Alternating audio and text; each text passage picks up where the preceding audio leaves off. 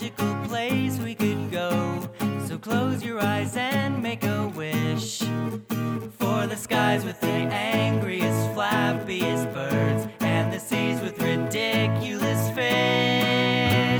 The Dutch Arcade Show is here again. It's Friday night and I'm with my friends, Eli, Jared, and Mike most of the time. Come on, let's go to the Dutch Arcade Show. Hey guys, what is up? Welcome to the Touch Arcade Show, episode number 534. This is, you may remember last week, we've been talking about the Miyoo Minis for a couple of weeks now. It's been a hot topic amongst us two and the internet at large. There's so many Miyoo Mini videos being made, like left and right. And well, I think, it's like the perfect dumb little thing, and that's like $50 or $60, or yeah, depending on where you order from. Right? That most price point. It looks exactly like a mini Game Boy. It actually plays a ton of games. Yeah. How can you resist? So I mean, it's such a good like entry point into these kind of like dumb little gizmos. You know, that's a very good point. Because like I don't know, at least for me, like I have like stuff under $100 that's stupid. Like I feel like doesn't get the same amount of scrutiny as like anything. Like so, an RG351V. Setup will probably, you know, with SD cards and everything, cost you like $150 or whatever. Yeah, which just feels so much more expensive than this thing, a $60 thing. Not well. I think a big part of these things too, this sort of like, I don't know, this rush of these little handheld devices the last few years, is that like out of the box generally they're terrible. Mm-hmm. This one is like a little terrible, but it's pretty usable. Like if you never did a custom firmware, like you could just buy this for somebody that doesn't mess around with this stuff, and they could just play games on it pretty easily. And it comes out of the box. It comes with tons of surprising amount of things you think that they probably shouldn't be distributing on a SD card with this thing. I mean, there's like, it's weird. It's like this mishmash of like, how the fuck are you guys getting away with like distributing Super Mario World? Yeah, with a product that you sell, and then there'll be like ones that are like very clearly like knockoff, fake Marios. Yeah, like fake Mario or fake Sonic or whatever. Yeah, So I don't know. Yeah, it's something else. But obviously, like even with this guy, the stock firmware is not a great experience. So it's more fun to throw on. And I'm glad this thing's popular because there's a ton of community involvement behind it. Yeah. With people developing. There's like 3 or 4 custom firmwares you can choose from. Yeah. The Onion firmware that I guess is the popular one is really good. That's what I'm rocking. Like so it has 2 different power off states where like if you hold the little menu button and push power, it like, I think just the screen turns off. I don't know if it actually has like a sleep mode. I don't even think I knew that. Yeah, so that's like the instant sleep and wake, but it still is using a considerable amount of battery when you have it in that mode. Yeah. Otherwise, if you push the power button, it like save states, shuts down, and then you can go in the menu and toggle. When you turn it back on, that'll like boot up again and throw you straight back into that game. With that save state loaded, which I don't know. It's I just love how the community surrounding these things seem to be like something will come out and I'll be like, okay, this is cool, but it's kind of shitty. And there's all these like really annoying things about it. And it's just like, oh, spend 2 seconds doing this other thing. And like the quality of life of using this thing, like just increases exponentially, you know? Yeah. It's also a really easy process as far as like installing custom firmware, although it's technically not firmware because it runs on top of the stock firmware from what I understand, but whatever the case, it's not, there's a lot less hoops to jump through than like, jailbreaking a PSP or something. Well, the one only kind of confusing thing that I stumbled across, and this will likely be true if anyone orders one of these after listening to us talk about it, is that all the guides tell you to start by updating the actual firmware of the thing. Yeah. And it doesn't like gracefully fail or tell you if you're already on like the most recent firmware, because like because that was my first stumbling block was like, because a lot of times you get this stuff and it's like, oh, this thing has 2-year-old firmware on it, right? But I think because this device is new or new-ish, like they're just loading the newest firmware onto it, you know? Yeah. And that's like when I was texting you, be like, I feel like something is not right because like I'm trying to get it to update the firmware. I'm just getting like a battery charging thing, and because like the guides tell you, like, oh, just reboot the thing, make sure it's plugged into the charger and reboot it with the right files in the right spot on the SD card, and it'll just update. Right. And I was like, I don't. But so I guess like what happens if like it like reads that and is like, oh, I'm already on this firmware, and it just does nothing instead of telling you like, hey, just FYI, like. Right. You know, so that was really the only you can go into like the system settings and like about this device or whatever, and it'll tell you what firmware you're on, but the guides should start saying now to do that first. Yeah, right. And if you have one that starts with an April date, you're good. If you have the other one, we're like January or something. Yeah, so, yeah. And I didn't have to do all the updating rigmarole. The only other kind of weird thing about, and I haven't seen this before on one of these, is it uses kind of like unconventional folder names for where you put some of the ROMs and stuff. Yeah. Because RetroArch, it seems like, I don't know if it's their standard or if like all these different things just use like very standard names and stuff, you know, like, but this one has, like, you have to like look on their wiki to like make sure that you're putting shit in the correct folders. Yeah. And if you have stuff from systems that like, you know, don't have a folder auto generated, they need to be very specifically named to get recognized and all this stuff, which, and the same deal with like the system BIOSes, they need to be like very specifically named and put in the right spot and all this stuff, which it was no big deal. It's just like one of these things where you got to really be careful following all the attention to what you're doing. Yeah. I think you ran into this problem too, but I had the same problem where you get everything going, you load up your ROMs, you do all your stuff, you stick the card back in the little game system and you turn it on and then like nothing shows up and you're like, why? What did I do wrong? Yeah, you have to actually go into the like and check off which systems you want the like operating system to show you. Yeah. And I didn't get that at first, and I was just like, I don't know what I'm doing wrong. Everything's empty. We have to actually go through and be like, okay, show NES, show SNES, show Genesis.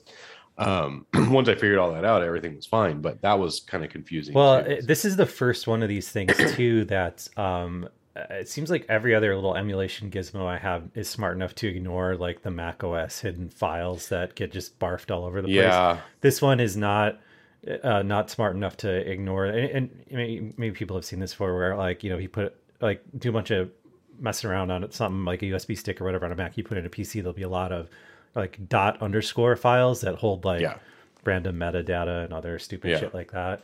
So I had to use a program from the Mac App Store called Blue Harvest that you recommended. I think it was like $10 or something like that. Well, and that gives you the ability to like click it and then tell it to delete all those files and eject. So it goes through and deletes everything and then ejects it immediately. So Mac OS can't like rebarf those files over the thing. Because that was an original confusion of mine was I was like, what the fuck? Like, why can't I enable any of these things? Right. And what I was doing was enabling the like ._ file and not like the actual like real file. It's just file. Like a data file thing. Yeah, because I wasn't thinking that it was actually displaying those hidden files. I was just like, oh, I don't know. Yeah. Because what was confusing is that like the one of the files that you use to like either install Onion or update the firmware has a ._ file name to it. Yeah. And I was like, oh, I wonder if that's just like how the file system of this thing works. Yeah. And didn't even like put two and two together. It was like, oh no, these are the Mac OS junk files and stuff. Yeah, so. I ran into that problem with the PSP. The PSP's system reads those, it displays those garbage files. And so it was just a huge pain in the ass for a while until I discovered somebody recommended that Blue Harvest on a forum somewhere. And that's so easy. It's like one click.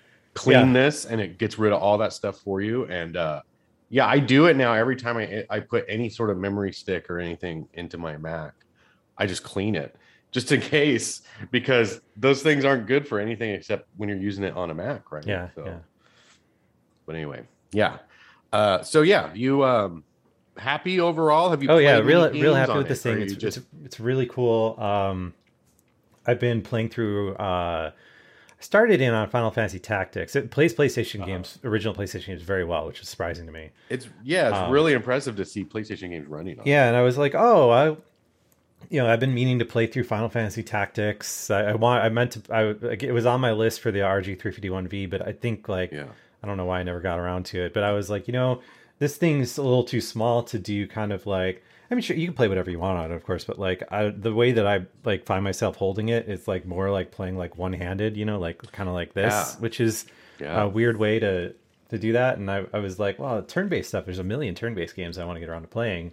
Mm-hmm. Final Fantasy Tactics I still have not gotten more than an hour into it because the game just like throws so much complexity at you immediately that I feel like every time I try to play, I hit the exact same point. And I'm just like, yeah, I just like don't have it in me to be like, maximizing my job points and organizing my team and all this like very, very, very particular crap. And I'm just like, so this time now I'm on Advanced Wars again, which I love Advanced Wars. I haven't played it since like it first came out, you know, and it's such a good game. Haven't either, actually.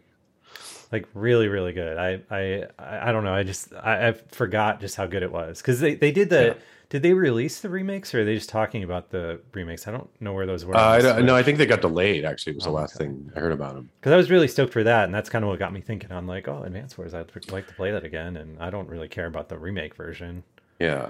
Yeah, that was a genre I never liked, but I bought Advanced Wars for whatever reason. I guess everyone talking about it when it was new or whatever, and like loved it. It's like probably the most accessible like strategy game like that. Yeah.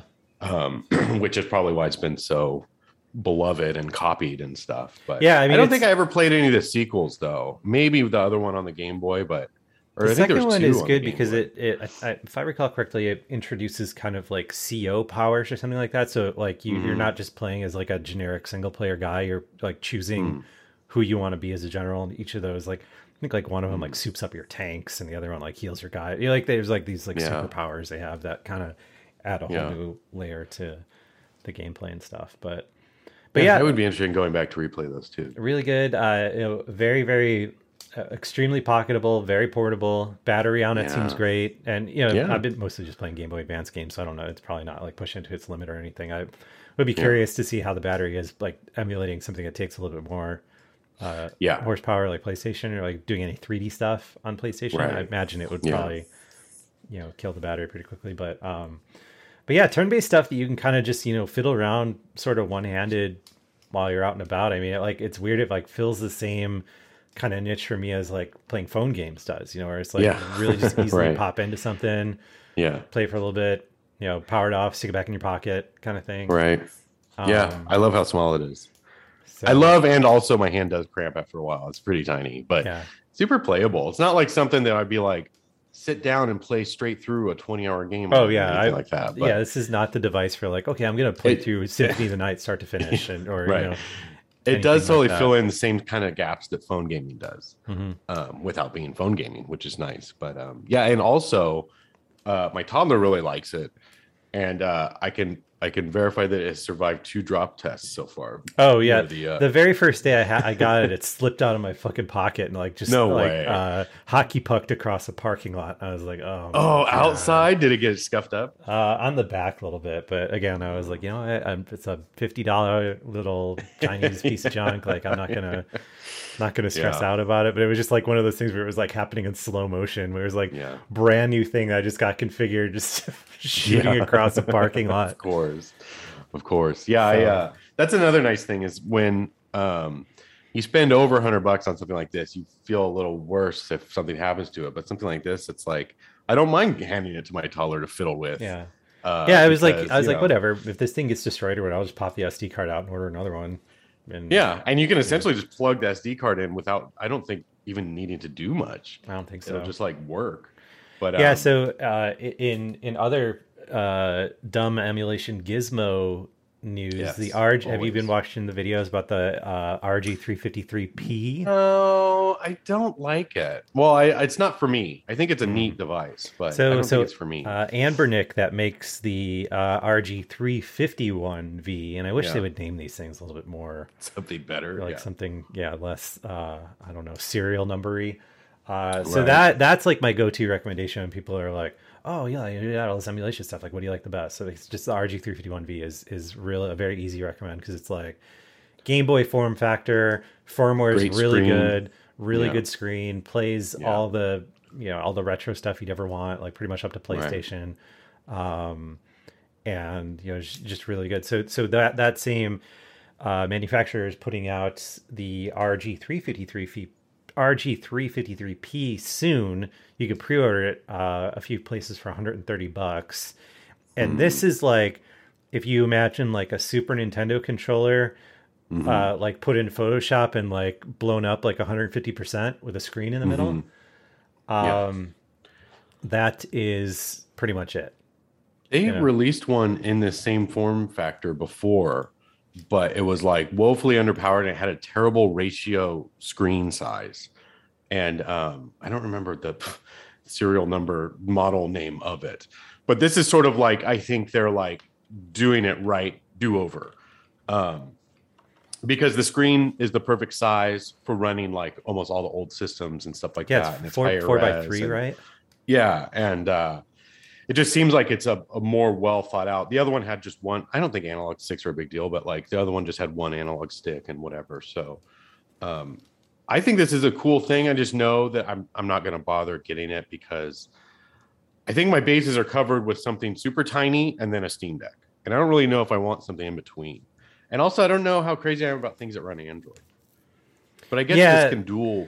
That was kind of the interesting, interesting thing to me about this is that you can kind of flip back and forth between whatever firmware it runs in Android. So, like, presumably you could play like Android games on this if you wanted. I think I don't understand why not. Why you wouldn't be able to, and that's probably where you get all your emulators. And it also has a touch screen too. Like that's. So that's kind of interesting to me because like I feel like we're in a weird spot where like all these things exist and you play pretty much anything, but like DS and 3DS stuff is really awkward. Yeah. Because I think I fucked with one a while ago where it was like you had some like hotkey to like swap the screens or I don't remember. However it was set up, I was like, oh, this is really dumb and feels like a extreme hack and whatever. So. Yeah. Yeah, I don't know. It'll be interesting to see where that stuff all kind of lands because I don't know. I just there's a lot of good stuff on the DS that would be fun to play again. Yeah, I think my like thought process about this is that once you start getting into the 3D consoles, I would rather it be on a larger screen and a more powerful device so you can run things at like that's 4x resolution or 8x resolution or whatever. Mm-hmm. I think it improves the experience so much more with stuff like Dreamcast or PS2 and stuff and then getting especially into like 3DS and stuff like that. But I feel like this thing kind of stops power wise where I would want it to go to. Like I guess if it can't really do PSP. And it can like it struggles on GameCube and stuff or whatever. Yeah, it's in this like weird spot where it's like it seems like just barely powerful enough to do like PSP, PS2, GameCube kind of stuff. But like I don't know. I think you'd really want to be playing those to like put up with kind of like the performance of it. But again, I don't know if that's a function of this thing just barely not being powerful enough or just the firmware and emulation cores and stuff like that, just not being fully optimized yet. And like, it could get better. If it's like running a weird Android layer, like under that might be causing some overhead too, that hasn't really been smoothed out yet. I don't know. So I don't think I'm going to pre-order one of these. Yeah. But I am watching it with interest, I think. If it runs Linux, then that's probably somebody will come up with a great custom firmware or something for it that works. But Android adds so much overhead to these things that you have to have like 2 to 4 gigs of RAM just because you're running Android, like no other reason. Because I would love to get a little gizmo that could play GameCube games and stuff like that. Because there's a lot of good GameCube stuff that I'd love. Your Steam Deck does that. Yeah. Yeah, but why play on a Steam Deck when you can infinitely waste time on something else? Why use what you have already when you could buy something new? Well, my Steam Deck is consumer way RMA'd, so it doesn't really exist in my life right now. Oh, did you send it off? No, but I have it all packed up. I just haven't. Oh, okay. I've been too lazy to drop it off at the FedEx place. Yeah, speaking of, mine is in New Mexico right now, so it should be here Monday. But cool. Hoping no FedEx drivers try to steal it. Well, Steam summer sale's going on right now, so you should stock up. Perfect timing, because I don't have enough games already. What's dumb? I have a bunch of junk in my cart right now that I'm trying to decide if I want to pull the trigger on for more stuff for my backlog or not. Yeah. Like, so I didn't play any of the Fallout 4 DLCs, and for whatever reason, the way it works out is like buying the Game of the Year edition, even though I have the regular Fallout 4 version, is cheaper than buying all the expansion packs. And interesting. Same way with Skyrim and the Anniversary Edition or whatever. And yeah, I just feel real dumb buying those games again for the millionth time. You know, I know. You just reminded me that we have a couple of emails that we could talk about. Oh, sure. One from a few weeks ago that I forgot to get to, but we were talking about Steam sales and websites that track sales across different storefronts and stuff like that. And we got a good response from people offering up their the ones they use and stuff like that. We actually got a repeat emailer, Harvey, who originally emailed us about gg.deals, that website. So he listened to our podcast where we talked about that and then sent another thing in that says, hi, just thought I'd mention it in case you find this useful. The deal site I shared last week also has a link which filters games to just those which are Steam Deck verified. And then he provides links to verified and playable are two of the like filter choices on that website or whatever. He says, warning, this has cost me a lot of money as it's now too easy to browse and pick up Steam Deck games. They're on sale as I don't have to filter out the ones that aren't compatible. Send me the link to that because I was trying to figure out where that was. Cause I usually just go browse best deals. Yeah. I will, I'll provide these links in the podcast post too, for anyone listening that wants to not mess around with looking. Steam Deck verified games list. Yeah, Steam Deck verified, Steam Deck playable. I see these presets now on this link, but I couldn't find this before. So thanks, Harvey, for sending in that hot tip that's going to cost us more money. $31 for God of War. That seems like a must-have. That game's really good. Right? I'd love to play again. It's supposed to play really well on the deck. I haven't played that one yet. Horizon Zero Dawn, that's another one I've heard is really good that I haven't played. Sekiro, Shadows Die Twice, you know, another one. Yeah. Deathloop, same deal. I have Deathloop, actually. Deathloop's great. Stardew Valley, if you don't own it yet, that's another really good one. Disco Elysium. Yeah, I mean, like the problem is I haven't played that one yet. Like selecting what you actually want to buy because you'll realistically play it soon because like, goddamn, these Steam games are so cheap that you just add a bunch of them to your cart and then you're like, oh, man, do I really want to spend $200 on... I know I'm getting 700 games, but do I really need to spend $200? Right. Yeah, I went through that problem when I got my Win Max and I'd only had a handful of Steam games because I never really played PC. And then when that thing was coming out and I was waiting for it to get mailed to me, I especially went nuts because it was right during the Steam summer sale. Like the problem with the fucking Steam sales is like, you know, these games are just so cheap that it's like... Yeah. You know, it's like, so for instance, like I've heard cool things about the Sniper Elite series of games, like, and you know, the latest one with the summer sales on sale for $6. That's usually 60, you know? And it's like, how do you say no to that? Yeah, it's exactly. And it's like, God damn, but you know, I don't know when I'm going to have time to play it. And you know, I'm sure it'll be on sale again. And I ran into the same problem on the Switch, where the Switch has a lot of good deals a lot of the time, but you start a wish list and then you see something on sale and then you're like, oh man, that's a great price, and you buy it. But the trick is to buy something that you're going to play before it's on sale the next time for cheaper, because that's happened to me so many times where something's like 25% off. Cool, I'll finally grab it. It's actually on sale. And then I never get around to playing it, and then the next time it's on sale it's like 50% off. And I'm like, okay, well, I haven't even played it yet. If I would have just waited, I could have bought it for 50% off instead.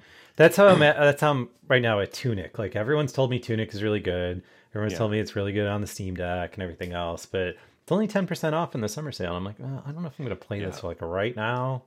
Yeah. Well, that's another good thing about those sites, the gg.deals and the istthereanydeal.com. Is you can a lot of times sort by like the amount of discount too. I actually think you can do that straight through Steam wishlist too. You can. That's always like eye-opening too, where it's like, oh, okay, like this is 90% off. Like it doesn't get much cheaper than that unless it's going to go free someday. So maybe I'll just buy it. Right. Because even if you don't get around to playing it, it's not going to be any cheaper. Like that's the way that I'm looking at like Sniper Elite 4 right now. Is like, is this game ever going to be cheaper than $6? If so, like, okay, that's fine. So when it went on sale for $5, okay, great. Like, the nice thing about the Steam sales is that they're like pretty consistent throughout the year. So it's like, you know, like, well, I missed the Summerfest. Chances are like a lot of the same games are going to be on sale during the whatever the fall one is or whatever the Christmas sale is or whatever. So it's like you're never really too far off from everything being on sale again. But it is really hard when your wish list lights up with all those discounts to not just like start going for it. And it adds up. It does add up. But have you fiddled around with any of these sites that like the key shops that are very cheap, but you have to like jump through all these hoops so someone can like gift you the game? No, that sounds not okay. It's not, well, yeah, like I don't remember what I was looking at. It, I think it was Tabletop Simulator because I was supposed to want to play some stuff on, and it was like $20 on the Steam store. It was like $15 on Green Man Gaming or whatever, and then it was like $5 through one of these weird stores that, but you were buying like. You were buying someone gifting you the game because like, I don't know if they got like a 4-pack or, you know, 4-pack on sale and then they like split that up and, or whatever. And that it was could like, be.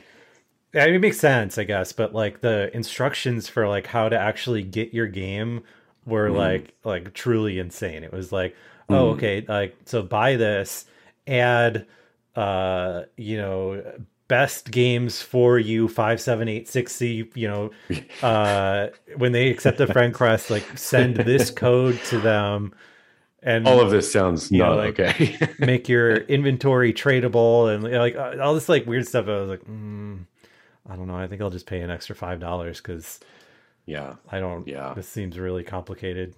Yeah, that's worth $5 and not have to risk your identity and stuff. Well, I was more, I mean, like, God, my Steam account's 20 years old now and like filled with like all kinds of crap. And I would just like hate to get like banned Steam or something for like, oh, someone transferred you this like stolen thing. Yeah, that, you know. Yeah. Yeah, that would suck. Good luck getting that back. Yeah. No, I haven't messed with any of that stuff, but, you know, I'm sure there's a first time for everything. Yeah. I do have an itch to buy games all the time. What I would love to know is like, where do these key shops like get these keys from? I mean, because like, I bought that new the Teenage Mutant Ninja Turtles game, so I want to play on the Steam Deck, and it was like I think like $20 on Steam, and then like $15 on Green Man Gaming, and it's like, and you buy it on there, and they give you the Steam key instantly that you just redeem, you know? Yeah. But I don't know who's not making that extra $5. Like that's what I don't know.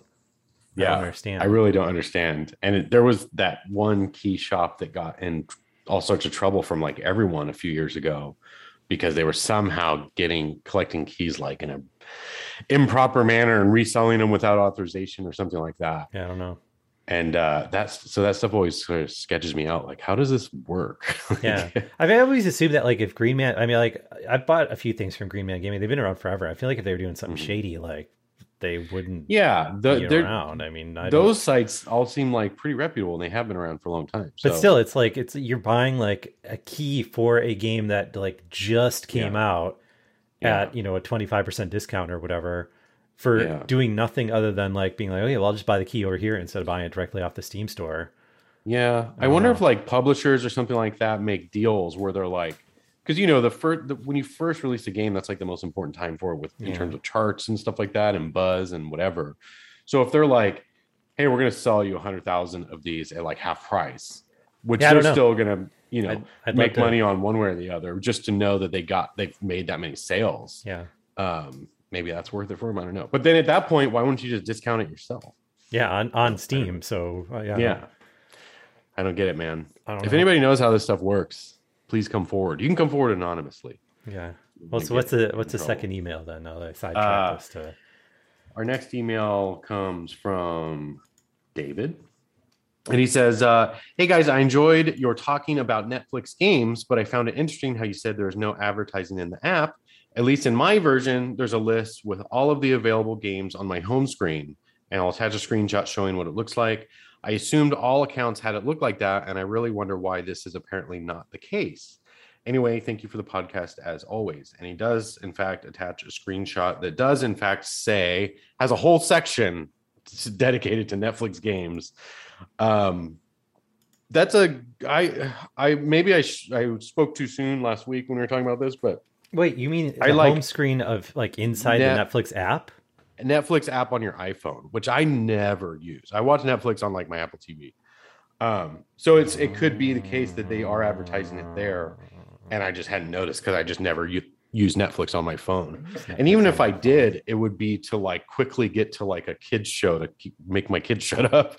So I'm not even like browsing the home screen or anything like that. So okay, so if I load it on my phone and then scroll down like pretty far, I see the icon for Point P and Shadow Remastered. Oh, I can scroll on this and see more. Okay, so I don't know. I just feel like it should be more in your face, but what do I know? Let's see. Scroll only Netflix. Mine's not too far down. It's like a screen. It's like the second screen down, basically. Mine's like the third screen. I gotta go through like. Yeah, and it has all the games. Okay. Watch it again. Continue watching. Trending now. Binge-worthy TV dramas. Human Connections. Dystopian futures. Only on Netflix. TV shows from the 1980s. Emmy-winning TV comedies, and then the games. Oh, weird. Yeah, mine's a few notches up from where yours is.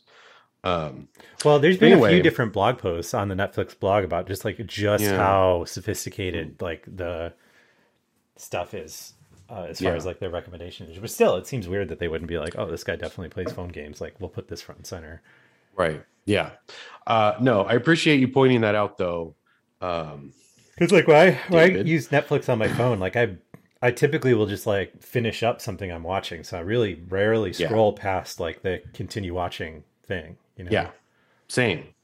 I'm the same way. So I didn't notice. But so I guess there is some advertising. I think there's still room for them to do like an all-out blitz, let people know this thing exists type thing, or not. Maybe they don't care. Maybe they just want to target the people that care about games in the first place, and everybody else they know won't care or something. But I don't know. It's so fun. It's really strange to me. Like if there's going to be a tipping point similar to Apple Arcade where Netflix goes like, this isn't working, or like, we're going to stop throwing money at this now, or if it's actually going to be a successful thing or not. I don't know. Yeah. Yeah. I don't know. I know this is like sacrilege for people to even suggest, but like one of the things that I really like about Amazon Prime Video is like the pre-roll kind of like sizzle reels for other stuff. Because like I find out, I mean, these services have so much shit on them that like you know, it's hard to keep track of like the new things or like other stuff that you should be watching or whatever else. Like I wish Netflix had stuff like that. And that like, this is the perfect thing that could be part of a sizzle reel of, you know, a little 10-second thing before, you know, your movie starts or whatever, that like shows you other stuff that they think you would like. And that seems like a perfect place to slide in some game content of like, hey, Netflix doesn't do that. But what they do have is like the, if you're like hovering over a show, it'll play like the trailer for it in the background or whatever. Yeah, and it auto plays that stuff. And we've actually seen a few things we've added to like our watch list because the app just loads up onto some random recommended list of things. And the trailer starts playing and we're like, whoa, what's this? So like more of that actually wouldn't be a bad thing. Oh no, not, yeah. I mean, I found a lot of stuff on Amazon that I've really liked just as like the little sizzle reel before you need somebody to tell you. There's so much. It's like the App Store where it's like you need somebody to tell you what the good games are because there's too much stuff. Maybe there's a touch arcade for Netflix shows out there somewhere. Yeah, I'm sure Netflix it's called Rotten Tomatoes and all the other movie scoring and stuff sites, but I don't know. So thank you to those who emailed in this week and like 3 weeks ago. If you want to shoot us an email, podcast@toucharcade.com. We'll talk about anything. It always seems to spark some good discussion when people send emails in. Yes. But I was trying to think. Oh, jumping back to the Miyoo real quick. I just did the custom boot screen. Did you do that stuff yet? Like change the boot screen? Sort of. It's like you'll have to go to Retro Game Core's YouTube because he just did a video on it. And it's really quick and easy. And there's actually an app somebody made to make it like it's like a boot screen selector app that makes it super easy. Oh, really? Okay, but it's really nice. Like it's a dumb thing to care about, but when you first boot this thing on, it shows you the Miyoo logo for a minute. Mm-hmm. And it's not the greatest logo ever. So you can pick a bunch of ones that look like old Game Boy style or like Super Nintendo or like tons of other just custom artwork things, or you can actually make your own.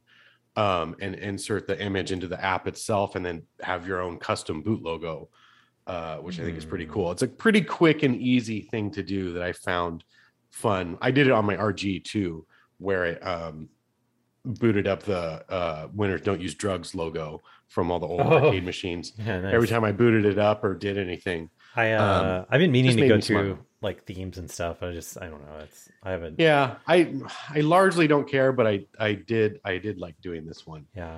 I got to the point where I was like looking into adding like the like cover art and stuff like that. Yeah, and I think I'm going to stop. Yeah, I'm not going to go down that route. I'll do that on the Steam Deck, but it makes it so much easier because you have Wi-Fi, right? Yeah, exactly.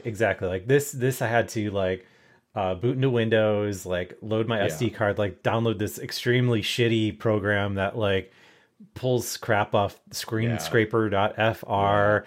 And honestly, I probably would have done more of it, but you have to like do all this crazy shit to unlock more threads in the program. Mm-hmm. And like one thread at a time, I was like, all right, I'm going to try. Like, so I have like 5 Sega CD games on there because they're big and take up a lot of space. Yeah. And I was like, let me just try this on. Let's see how long this takes. It took like a very long time for 5 games. Mm-hmm.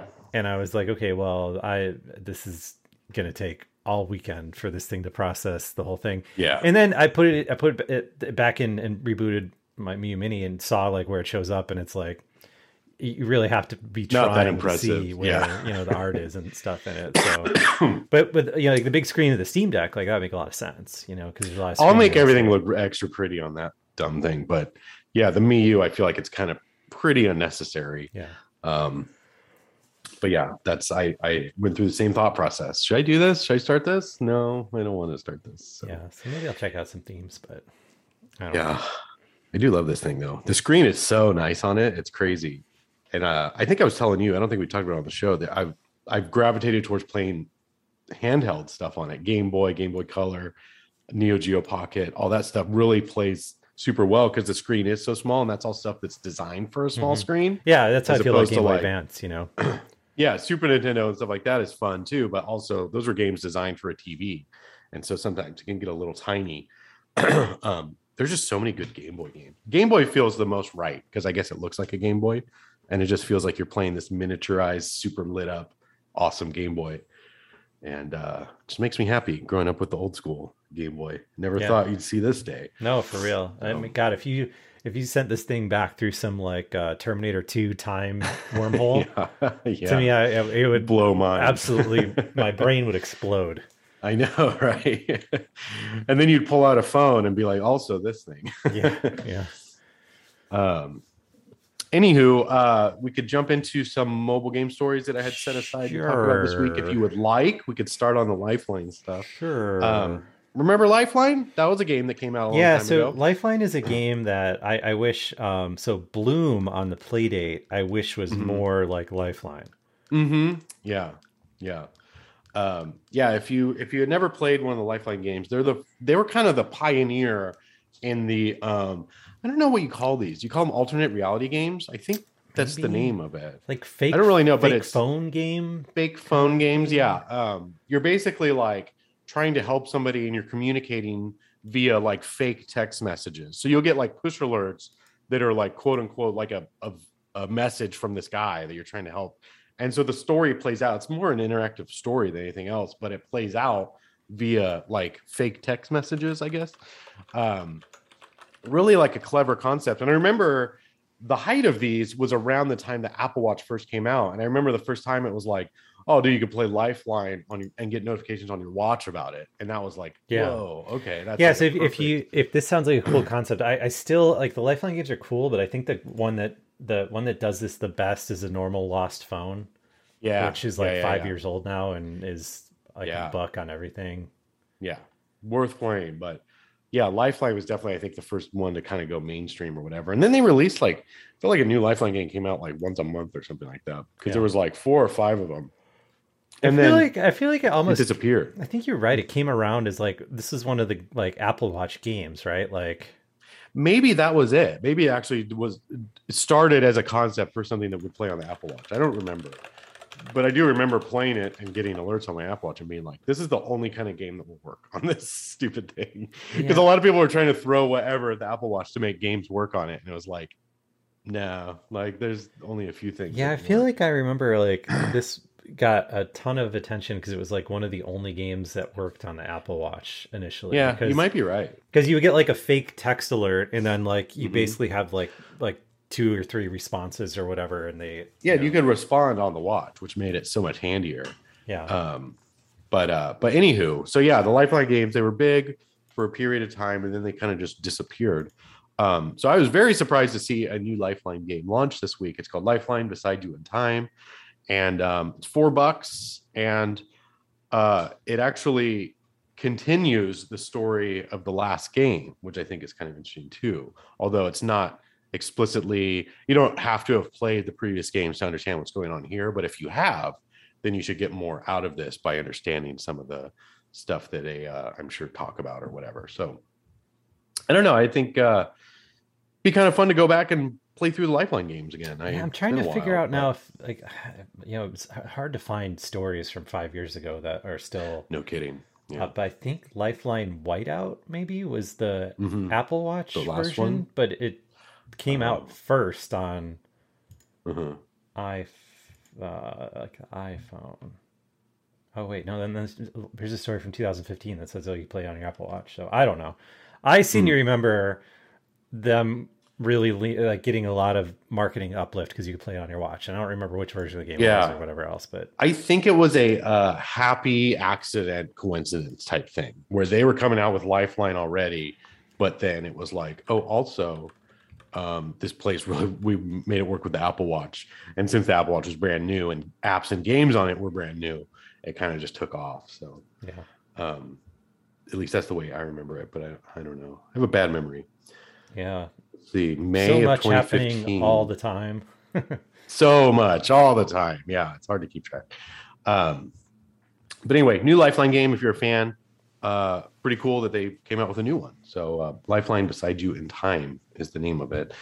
And then new game announced from the guy that made Blast Waves and Immortal Rogue, which are two really good phone games, actually. Called Ultra Blade, and it's kind of similar to the other games. It's a hack and slash roguelike. It even looks very similar to the old games, but just slightly different mechanically or whatever. The big deal about this one is that hardcore like weapon customization. You basically have a giant Cloud Strife level sword, and everything you get in the game is all about like customizing and tricking out your sword. So there's like hundreds or thousands or whatever permutations of different sword you can come up with, which is kind of cool. But anyway, the Immortal Rogue not on the it is on the App Store still. Never mind. They should both still be there. But anyway, there's a trailer for this one if you want to check it out. And in fact, the developer of this, Kyle Barrett, just posted this in the forums on Touch Arcade with links to Test Flight, asking for testers and stuff like that. Cool. So if you want to try it out early and maybe help provide some feedback and stuff like that, you can check that out. And otherwise, pre-orders are supposed to start up soon. Beta testing is happening now, and it should be a $4 game. So paid game again. Price. Cool. But yeah, I like this guy's other games. I think he's got a good thing going with his sort of like touch screen, extremely friendly control schemes and stuff. So looking forward to Ultra Blade. Yeah, that seems cool. Yeah. And then this was a really cool story. Hold on, I need a water break. A water break. Been taking supplements that make my mouth go crazy dry. I don't know if that's an issue for anybody else out there, but I've been taking dry mouth, glucosamine, mouth drying supplements, and fish oil tablets. You ever take those? I don't know. I think it's the glucosamine ones that are drying my mouth out. And then stopped on because I forgot, and then didn't notice that was it. And I don't know if it's doing I don't know if it's doing anything or not, but I started taking them because I have a bad knee, and when I go skating, I only skate really once a week now, but it's definitely like a hard couple of hours on my body. Yeah. And my knee in particular, I tweaked it a few months ago and it's never really got better. And so back in the day when I was skating, like every day I was taking glucosamine and some other things like MSM and CoQ10 or whatever. And just for, it's supposed to be good for your joints. So I started up on that again to see if it'll help my knee be not as terrible. But I think it to our dog when he was having spinal issues. So really, and I don't know. He's fine now. So maybe it does do something. Hey, maybe it'll work. But yeah, it's sort of a coin flip on whether I wake up with a knee I can barely walk on or not. Anywho, dries out the mouth. The point of that story. This was a really cool story this week that caught my attention. And it was kind of serendipitous that I even saw it because you may know Sean McKenzie. I know you have met him before. We've dealt with him at GDC and stuff like that. He has his own sort of studio called Bacon and Games, and they've released some stuff over the years. But he's mostly one of the higher up people at Armor Games. And so whenever Armor Games was doing stuff, that's who we would meet with at like GDC and things like that. And we have a good, email relationship whenever they have new games coming out and stuff like that. So I try to stay off Twitter. I don't go on Twitter a whole lot, but I'll randomly check in now and then. And he's kind of the same way. He doesn't really tweet a lot or anything like that. But I just so happened to be one of the times I was checking Twitter and I saw a tweet from him talking about how this Flash game that he had designed and released all those many years ago, 8 or 9 years ago, and died when Flash died. Somebody actually helped him do all the porting work to be able to port it to PC and mobile. And then they just released it just this week. So I just happened to see his tweet about it and thought, that's cool. Like I'd never heard of this game. And I know so many Flash games die. And then like digital game preservation is kind of a hot topic with us over the last several years. It's an issue. And so I just thought it was like a cool story just from that aspect of it. It's like, that's cool. They like put the effort in to like save this little game that probably nobody cares about but them, but it's like a special thing to them, right? So I downloaded it. It's free. And started playing it and was like, this game's actually really good. It's kind of crazy that this Flash game that lived 10 years ago is actually a really good physics puzzler. So decided to post about it or whatever.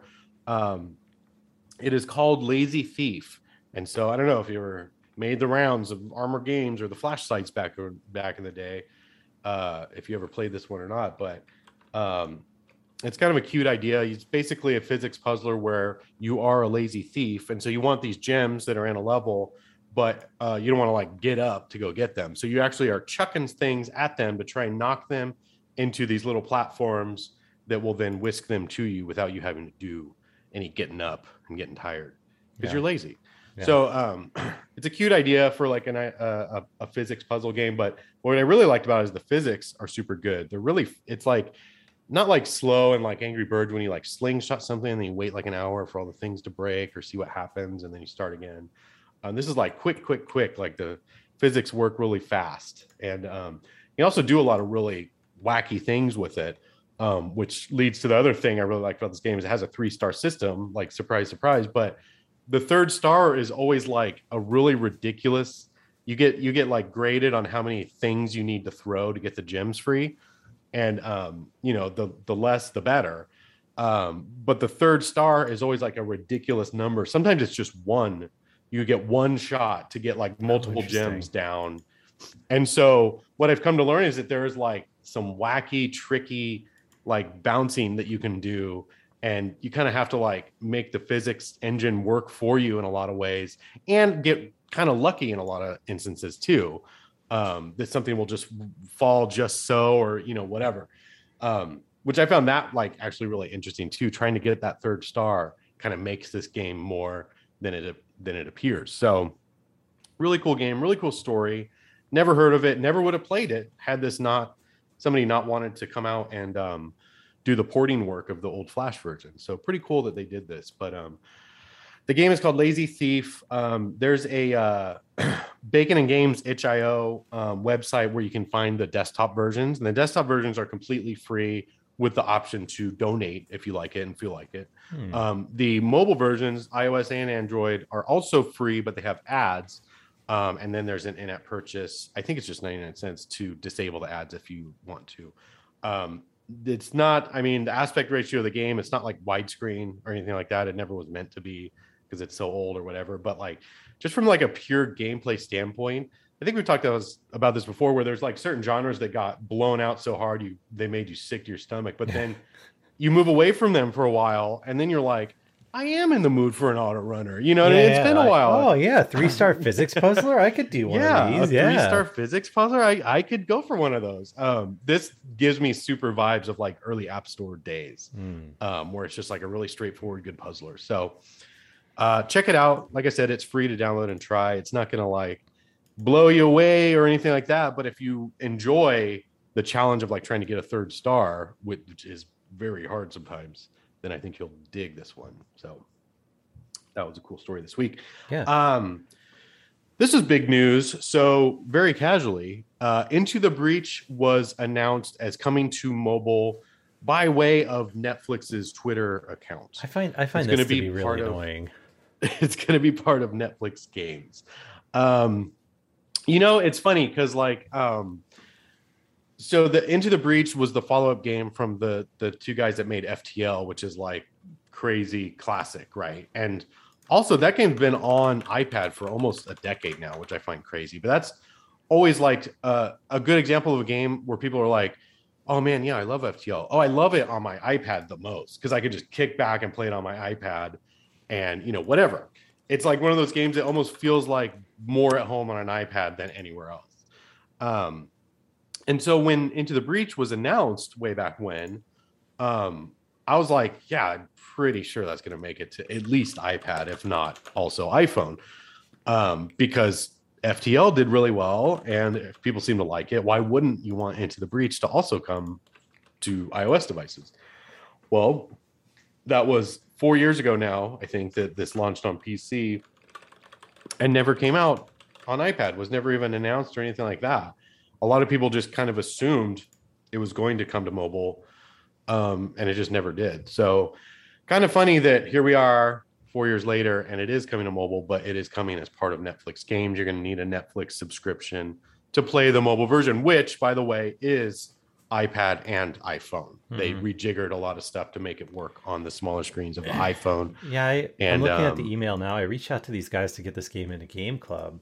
Oh, really? To go, yeah, not any plans to bring it to mobile. Interesting. So I kind of wonder then, because this would have been email would have been what, 2 or 3 years ago by now? 2020.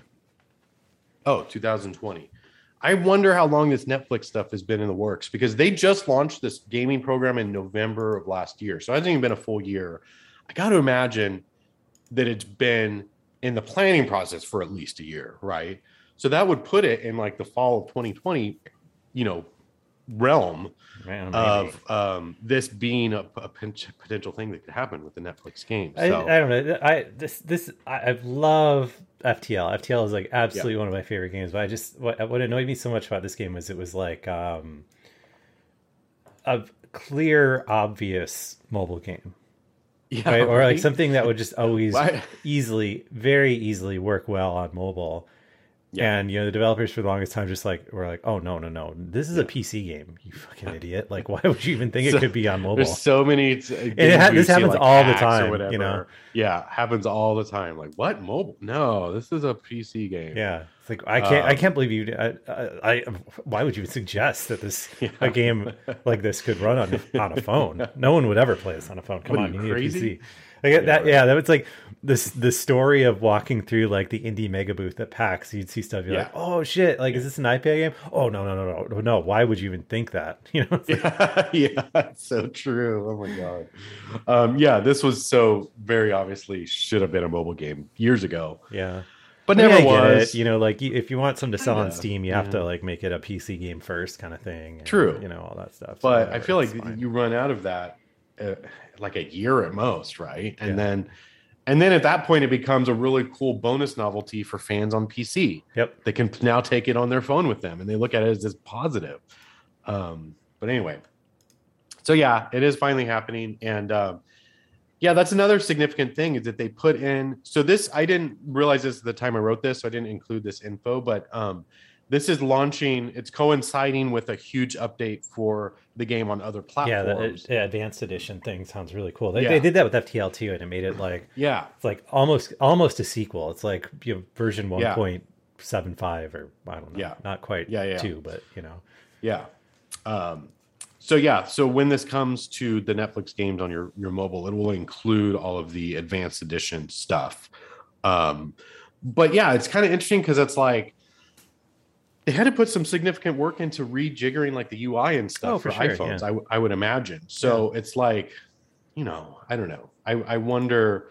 I would love to be the fly on the wall of all these conversations that got this, something like this happening.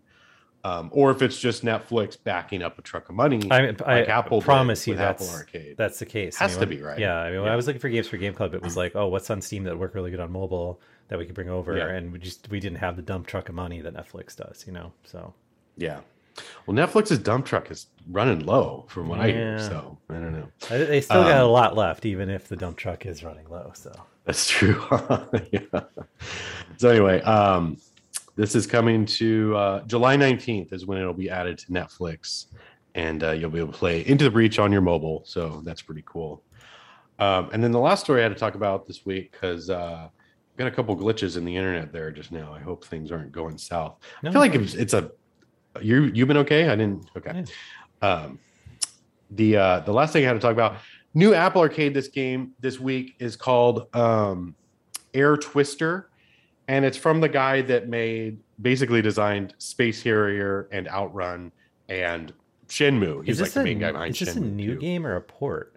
This is a brand new made for Apple Arcade game. Really? As far as I know, it's not coming out on anything else, although that could not. I imagine it probably will. I guess maybe it just looks so much like Space Harrier that like when I watch a trailer, I was like, It is for sure Space Harrier. Or like Panzer Dragoon or whatever. But yeah, it's you can tell it's inspiration. And I mean, the guy that designed Space Harrier in the first place made it, so that's not super surprising. But it's actually really cool visuals and stuff like that. I haven't played it yet, but everyone is saying that it's just like the wackiest, craziest thing ever in like a good way. And not so much that it's the best game ever, but more that it's just like, something to see. It's just got a lot of wackiness going on, which I guess is good. So I don't know, kind of this is like similar to, you know, landing the Final Fantasy guy to make a game for Apple Arcade or whatever, I guess, you know, within that same realm. When you get the Space Harrier guy or the Shenmue guy to make an Apple Arcade game. So we'll be interested to see if this comes to anything else or not, or if it's one of those Apple put all the money behind this thing so it's not going anywhere type dealies. I don't know. So anyway, if you have Apple Arcade, something to check out. That's the new game of the week. And there was a few other updates to some of the other games on Apple Arcade too, which I don't know. I'm happy to see like an actual original interesting looking game come out instead of like yet another like plus game or something like that. But still, compared to what Netflix has been announcing lately, it's sort of like hard to get excited about Apple Arcade. Yeah. But anywho, that is all I had as far as mobile news of the week. Where do you want to go from here? Do you want? I have a cool Instagram account to name drop. That does anything for you. So I don't know. I think I found these people on TikTok, but so the account is LAT35 Racing. So LAT. Okay. The numbers 35 and racing. It's this team of women that are a 4-person team that are rowing from San Francisco to Hawaii. What? It's insane. How's that even possible? I can't keep my eyes off of it because it's like it's like, so it's supposed to take them 5 weeks, and it's 4 people that are taking turns in 2-hour shifts. So 2 hours on, 2 hours off, 24 hours a day. Rowing a boat. Holy moly! It's just like, this is amazing. I just like can't even. When did they start? Like 2 or 3 days ago. Oh my god! This week sometime. It just started though. I mean, is there a boat following them? There must be, right? I don't know. I don't know if they have any kind of support staff or man, I feel like you would have to. I don't know. Dude, that is crazy. Extremely hardcore. Awesome. Like, yeah. Yeah, because I just saw this like one random video on TikTok where it was like, "Oh, here, check out our boat. Like we're leaving on Monday and we're rowing to Hawaii." I was like, "Wait, what?"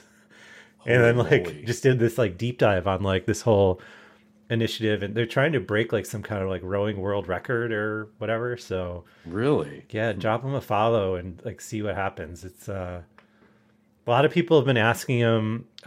So it seems like the people that aren't rowing are just like doing social media with some kind of like satellite internet connection, you know, answering questions for people and stuff. Like everyone keeps asking them like, how do they go to the bathroom and stuff? I guess they just like have a bucket. They just like shit in a bucket and then just throw it over the side. That makes sense. What else are you going to do? Yeah. Well, that's really cool. I didn't even know something like that would even be possible. Yeah. And if you want to get really hardcore, there's actually like a tracker app that you can download that I guess is used for like sailing races and stuff that you can like look at their progress in real time. Really? Yeah. Cause like right now they're pushing at 2.2 knots far off the coast of California. Huh. That's maybe too detailed for me. I'll stick with Instagram, but that's very cool. Yeah. So go Lat 35. Lat 35 Racing. Check it out if you're interested in people doing truly unbelievable things that I will never do in my life. Yeah. All right. Do you want to wrap things up and do you want to do some secret Playdate talk this week? Hell yeah. You have some opinions? Yeah, we got a backlog because remember last week was fucked up and they updated the Playdate and those games. We were both mysteriously sliding out. Yeah. Okay, cool. Well, I will say to anybody that doesn't want to listen to the Playdate part, and get spoiled on this last 2 weeks worth of games. Thanks so much for listening to this week's episode. And as always, help us out by supporting us on Patreon at patreon.com/toucharcade. And help us out by doing your Amazon shopping through toucharcade.com/Amazon. And as I said earlier, shoot us some emails at podcast@toucharcade.com. We'd love to hear from you. So with that, thanks for listening. We'll be back with another episode of Touch Arcade Show next week. Or you can stay tuned for the spoiler-filled secret Playdate chat hour. Spoilers. And that will start now. All right. Now. So the ones that we missed as part of whatever snafu was fixed by the system update. Yeah. Inventory Hero and Spell Corked would have been last week's games. Those are in backwards order from what I got them for, but that's fine. We can talk about them. Yeah. So Spellcorked is like a Cooking Mama style game, I guess. Yeah. Where you're like running kind of like a alchemy shop, I guess. And I think this one's pretty cool. It's it reminds me of I don't remember if I had Cooking Mama on the 3DS or just regular DS, but as you do kind of like clever things with the crank and things like that are really reminiscent to me of like how it would be like, all right, now slide your stylus to like chop the food kind of thing. So I like it. I'm curious to see how complicated it gets because so far most of the recipes that I've gotten, and, you know, admittedly, I'm not like mega super duper far into the game or anything, but seem a little simple. But I don't know if that's just, you know, that's the scope of the Playdate game or if I'm, you know, we're still warming up into actually like, you know, more complicated stuff. But either way, I really dig kind of like what they're doing and the way that they use the crank is creative for, you know, like mixing and grinding and other sort of kind of tools that you use that involve like holding a button while you crank a certain direction or cranking back and forth or whatever else is pretty neat. So I like that one. It's got really good art style on it too. Like they, this is maybe one of my favorites as far as like graphics are concerned. And I think it's just because like their artist did like a really, really good job with like the 1-bit kind of pixel art sort of thing, you know? Yeah.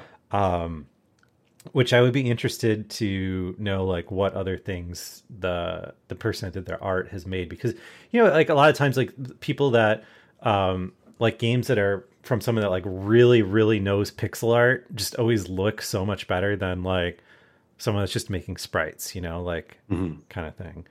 And then Inventory Hero, it's like kind of like an idle game kind of. I like this one too. I feel like this concept has been something I've seen before, but can't place where it is. We just talked about an upcoming game that's like this exact same idea, basically.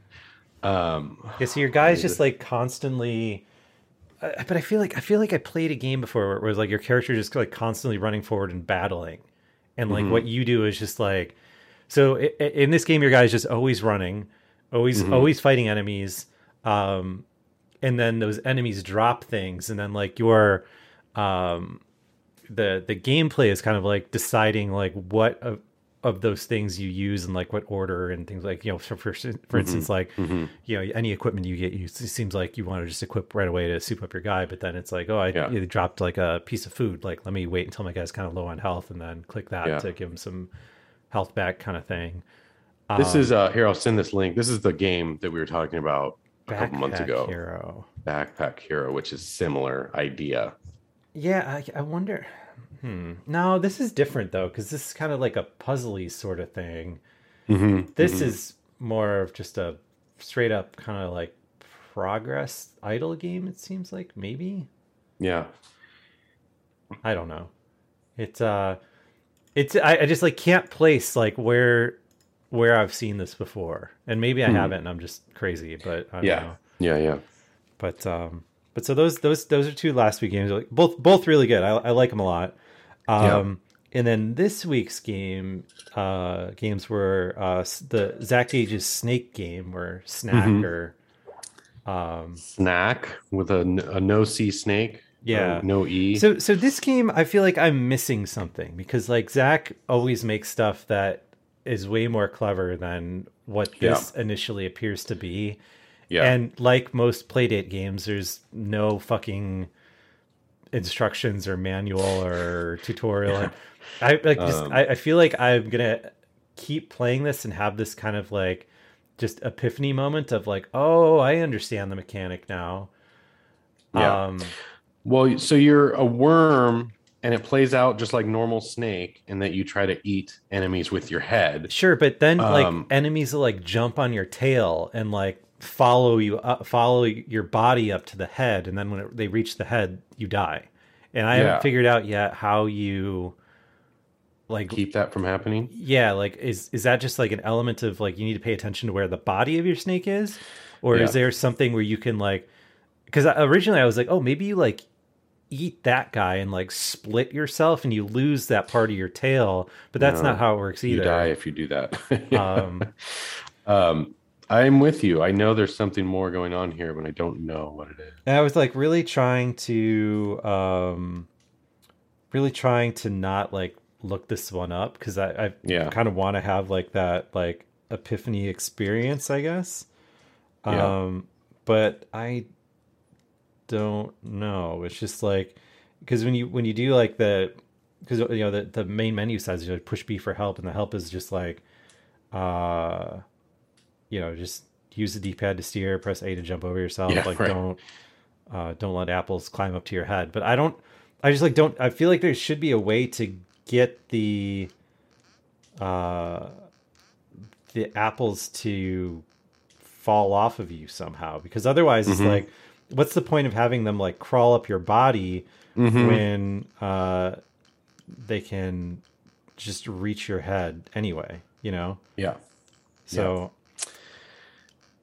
I'm with you in that I don't fully understand this one either, but there's probably something good there because it's Zach Gage. Yeah, and it seems like cranking does nothing. You know, the primary input is your ability to jump, which you can like jump over your body, which is kind of cool. So it's not like a total game over when you. I don't even think I realized that you can jump. Yeah, that's what the single screen of help tells you to do, but. I don't know. I didn't read the help screen. Oh my gosh! Can you jump over the apples on your body? Does that do anything? And what doesn't they? I haven't figured out like what makes them increment, because sometimes like it seems like some of them that are on you go very fast, right? And then others don't. And I don't know. Like I said, I've been. I've been playing this one, kind of trying to figure out what it is that I'm doing wrong, because I want a really good snake game on this thing, because there's like that roguelike snake game that's pretty fun, but it's kind of a little too out there for me. Yeah, you know. Yeah. So I don't know. Maybe I'll tweet at Zach and be like, can you just give me like a hint if there's something more to this? And don't spoil it, but... Don't spoil, just give me a hint. Yeah, yeah. So I don't know. But yeah, I mean, I think this is the game that I want. I haven't cracked the code on like what it is that... Right. And then finally, the last game that came out this week is Sasquatchers. And I think if I wasn't in the midst of a Advanced Wars playthrough, I would be way more into this than I am. Mm-hmm.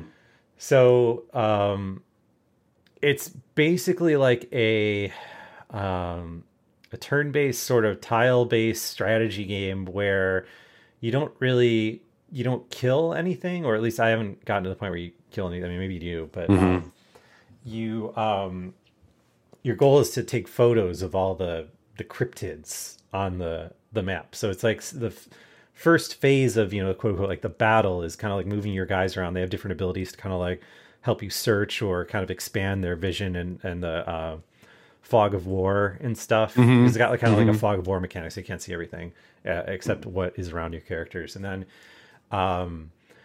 you're trying to take photos of it, and like the party members, the way they take photos are pretty clever too. Like you got to have a person that has like a telephoto lens that can take photos from farther away, but you still need to have spotted the Sasquatch or whatever first to do that. And then there's a guy that takes selfies, and both of them you kind of like steer and move the camera, like adjust the camera with the crank and stuff. And then your photo also kind of has this like Pokemon Snap style scoring system.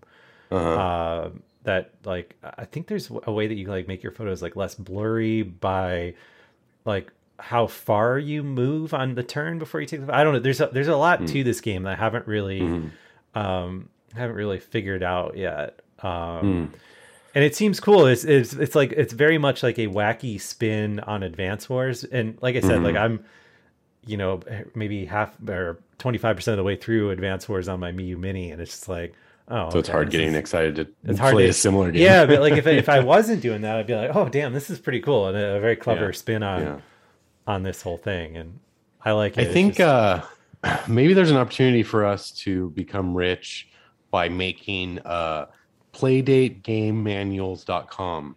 And what we'll do is we'll go through and we'll create a manual for every game that talks about what the heck you're supposed to do in it and explains the mechanics and stuff. That would be helpful, right? Yeah, maybe. You got a lot of free time to do something like that, right? Oh, yeah, totally. Yeah. Playdatemanual.com or something like that. Playdate.manual.date. But, again, like, I don't know. These games, these last four have been pretty cool. Yeah.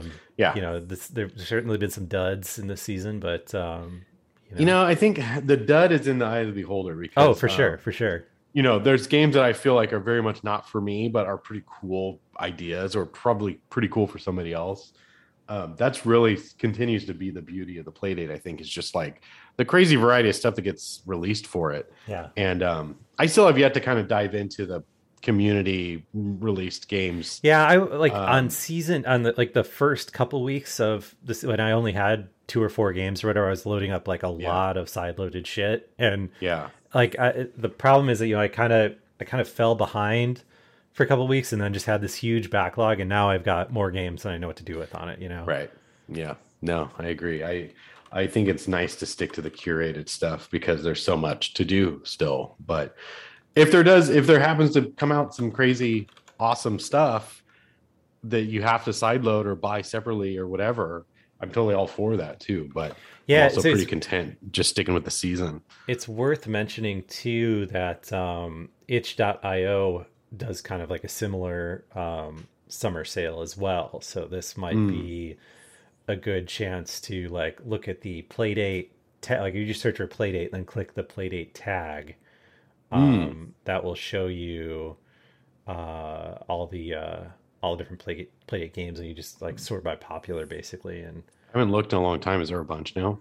There's a bunch, but actually not that many are on sale right now. So maybe that's not great advice. But yeah, there's a lot on here. I mean, I don't know what's good on here, but that's a problem too. I search my top sellers, like The Wizard's Apprentice, a trading card game for Playdate, is $1. I don't know. There should be. I wonder if there's anybody on YouTube doing like a Playdate focused stuff, like trying out all these indie games and telling you which ones are good or not. Yeah, I don't know. I've been meaning. I mean, you buy every single one of the top seller games for $20 or whatever. I know, like, right? You know, so, yeah. Figure it out for yourself. I think the value is more in like saving your own time from messing around with stuff like that. Yeah. Yeah, I mean, some of these look pretty silly. Like there's one called Super Corporate Tax Evader where you crank to like shred documents and stuff. And I like that. But yeah, I don't know. It's on my... see, so there's there's only 2 weeks left. Oh shit. Of Playdate games coming out. Well, maybe once that's over we can focus on, we'll pick out just like 2 indie games a week or something like that to continue the Playdate chat. I wouldn't mind that at all. I like the Playdate chat. So yeah, that's probably wraps it up for this week's secret Playdate discussion filled with spoilers. If you know how any of these games work beyond what we know, let us know. Yeah. Eli will probably look it up. You'll probably get Zach Gage's I'll tweet at him secret tips. Right the fuck now. Secret tips. So yeah, let us know. Podcast@itch.io.com. If you have any comments about the Playdate stuff or the Playdate games, or if you have a Playdate, or if you want a Playdate, or if you're going to get one.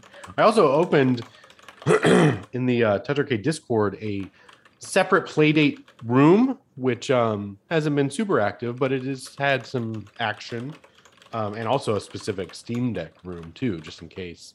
I actually moved away from, I deleted all the like single game discussions and all that stuff. I really consolidated the rooms in the Touch Arcade Discord so it wasn't so cluttered.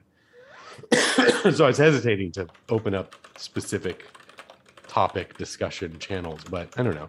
Sometimes you go to a Discord and you're like, oh my God, there's like 50,000 chat rooms. They're like broken up and maybe they're like separated well or whatever and organized well, but it's still just like overwhelming. Like, where do I even spend my time? Yeah. I like the Discords that are like, hey, here's like 5 chats, like a couple of specific topics and like a general and like a help and, you know, whatever. But anyway. Yeah, one of the Discords talk about Playdate stuff has like a fucking bazillion channels, and it's so dumb because there's like really only 3 of them are active. You know, it's like, you know, movies channel, that's how, music channel, like all this other stupid stuff. Yeah, that's how it always ends up too. Yeah. The there's a retro handheld Discord, which has kind of become like the de facto community hub for all of these like retro handheld devices. But they make a channel for literally every single device. And so like Anbernic has its own like section with every, obviously, you know how many have come out in the last couple of years. Their Discord is bananas, where it's just like, I guess it's nice if you have a very specific device and a very specific question, you have somewhere to post it. But just like for general chat purposes, it just seems like a mess. So anyway. Wait a minute. So Zach says you can avoid that, but you can jump on your back and eat them off of it. Let's see. I can't figure out how to do that. Oh, you have to aim for your jump landing on yourself? Oh, I see. Okay, yeah. So you jump on yourself and then immediately turn, and then you can eat them. What the heck? Okay, that's a game. That changes everything, right? Yeah, I didn't even. I didn't even realize you could land on yourself. I thought you just were like could go over yourself. I thought you were always trying to avoid. Yeah. Okay. All right. Well, that changes a lot of stuff. Yeah, exactly. This kind of exactly excited to sit down with that one again. Exactly what I thought. Right? Was there was like something I missed? Do you wish you would have figured that out on your own? Yeah. Well, no, I don't really care. But I just my theory is I was missing something very obvious that totally changed how this worked. It was. That was it. So yeah. That's okay. Cool. Let's drive this bus off the cliff before your internet dies anymore. All right. Yeah. Thanks everyone for listening, sticking around for the Playdate discussion, and we'll be back with another episode of the Touch Arcade Show next week. See ya.